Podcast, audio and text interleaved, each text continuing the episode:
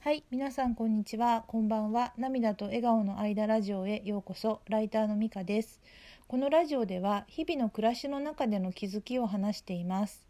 今日はこれも結構前で昨年末の記事なんですが、佐久間がさんというメディアの画家の杉田洋平さんの記事、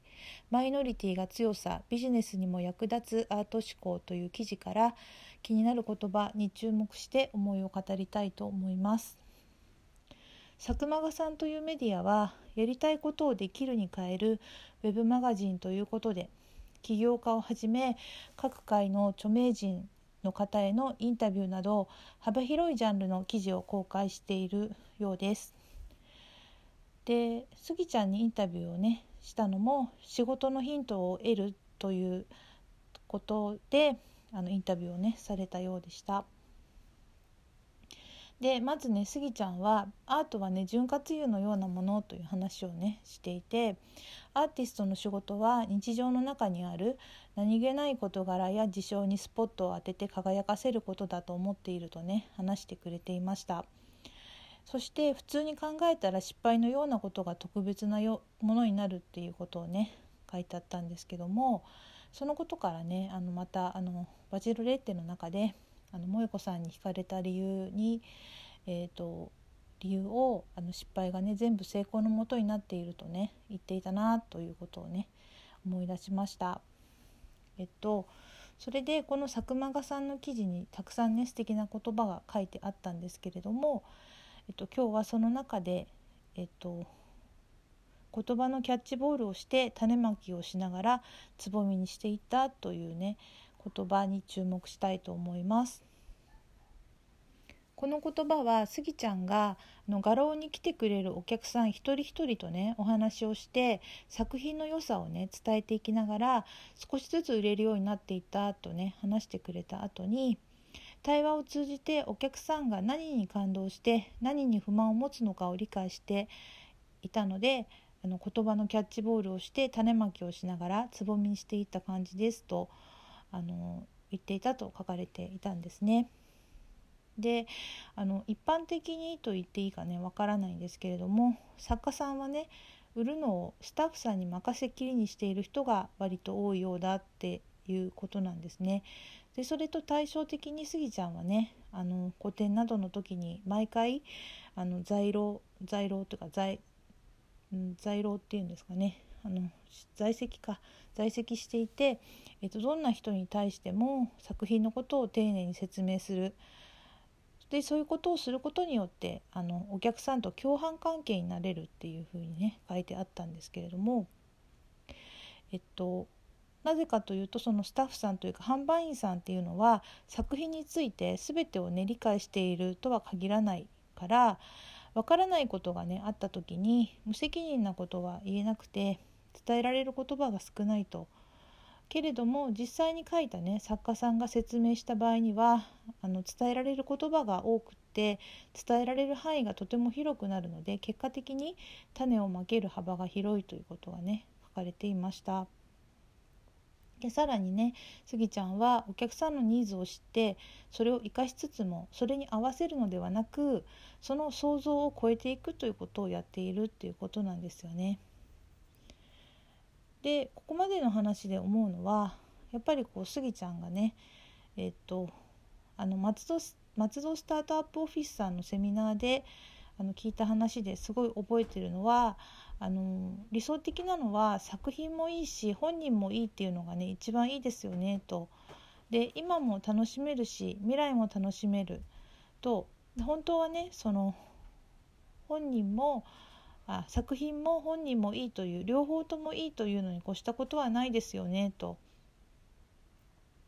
なのに両方とも進めたらいいじゃないかっていう人はね誰もいないんだという話をねしていたことを思い出しました。で本当にねそういったね雰囲気の中あのその画廊とかのところに立っていることをねアーティストがねコンパニオンみたいなことをして自分を売ってるらしいよとかね言われながらも自分の信念を貫いてというか自分がいいと思ったことを大切に流されることなくやってこられたねスギちゃんのことを本当にねすごいなと思うんですね。そしてですねあの私の感想というかあのえっと私はねどちらかというとねスギちゃんというあの人間に惹かれてというか言葉というか振る舞いとかそういった人間力みたいなものに魅力を感じてからあの作品をねあの拝見するようになったでですよね。でそうするとあの作品をね拝見した時にあの素敵だなとねちょっと感覚で思うものももちろんあるんですけれどもなんかそれ以上にあのどういう思いで書いたんだろうとか作ったんだろうとかなんかその背景に何があってねどういうエピソードがあるのかっていうことの方にすごく興味を持つ持っているんですね。で言葉を変えるとあの自分の感覚で好きとかね素敵だなとね感じたいのにあのついねなんかなんなんだろうっていうかこうあの思考が働いちゃうっていうかその感情よりも思考が先行する時があってなんかそのことがねちょっと寂しいなって思う時があったりします。でもえっ、とそのこの記事を読んでねそうやってあの興味を持つことっていうのでもそれはそれでいいのかなとそれも一つの楽しみ方なのかなとねこの記事を読んでねちょっと思えて安心したんですね。であの今あの杉田洋平さんという人に興味を持ってから作品に興味を持ち始めたところなのであのつい頭で考えてしまう癖がある私が少しずつ自分の感覚で作品を感じ始めたっていうこと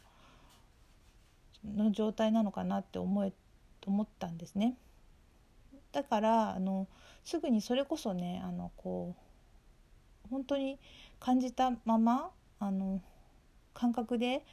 あの言葉でうまく表現できないっていう状態であるんですけどなんかそのことをあまり後ろめたく思わずその背景を知りたいと思っていることもそれはそれでいいのかなとね思っていきたいなと思いました。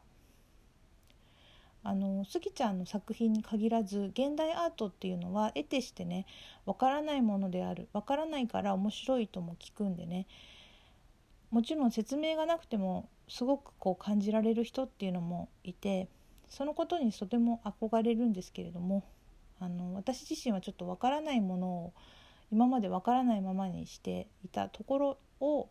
今は知りたいと思っているんだからそれはこれから現代アートを楽しめる可能性があるのかなと。でまあまかれた種がつぼみにこれからなっていくのかなと思って前向きにね捉えたいなと思いました。とね佐久間さんの記事を通してあの最近のちょっと私のモヤモヤを語ってしまったんですけども佐久間さんの記事はあの読み応えがあるのでまたねお話ししたいなと思います。明日のね3月6日はスギちゃんが伊勢丹さんにいらっしゃるイベントだと聞くので私もね伺いたいなと思っています。とても楽しみです。はいでは今日のラジオはこれで終わります。今日も最後まで聞いてくださってありがとうございました。ではまたさようなら。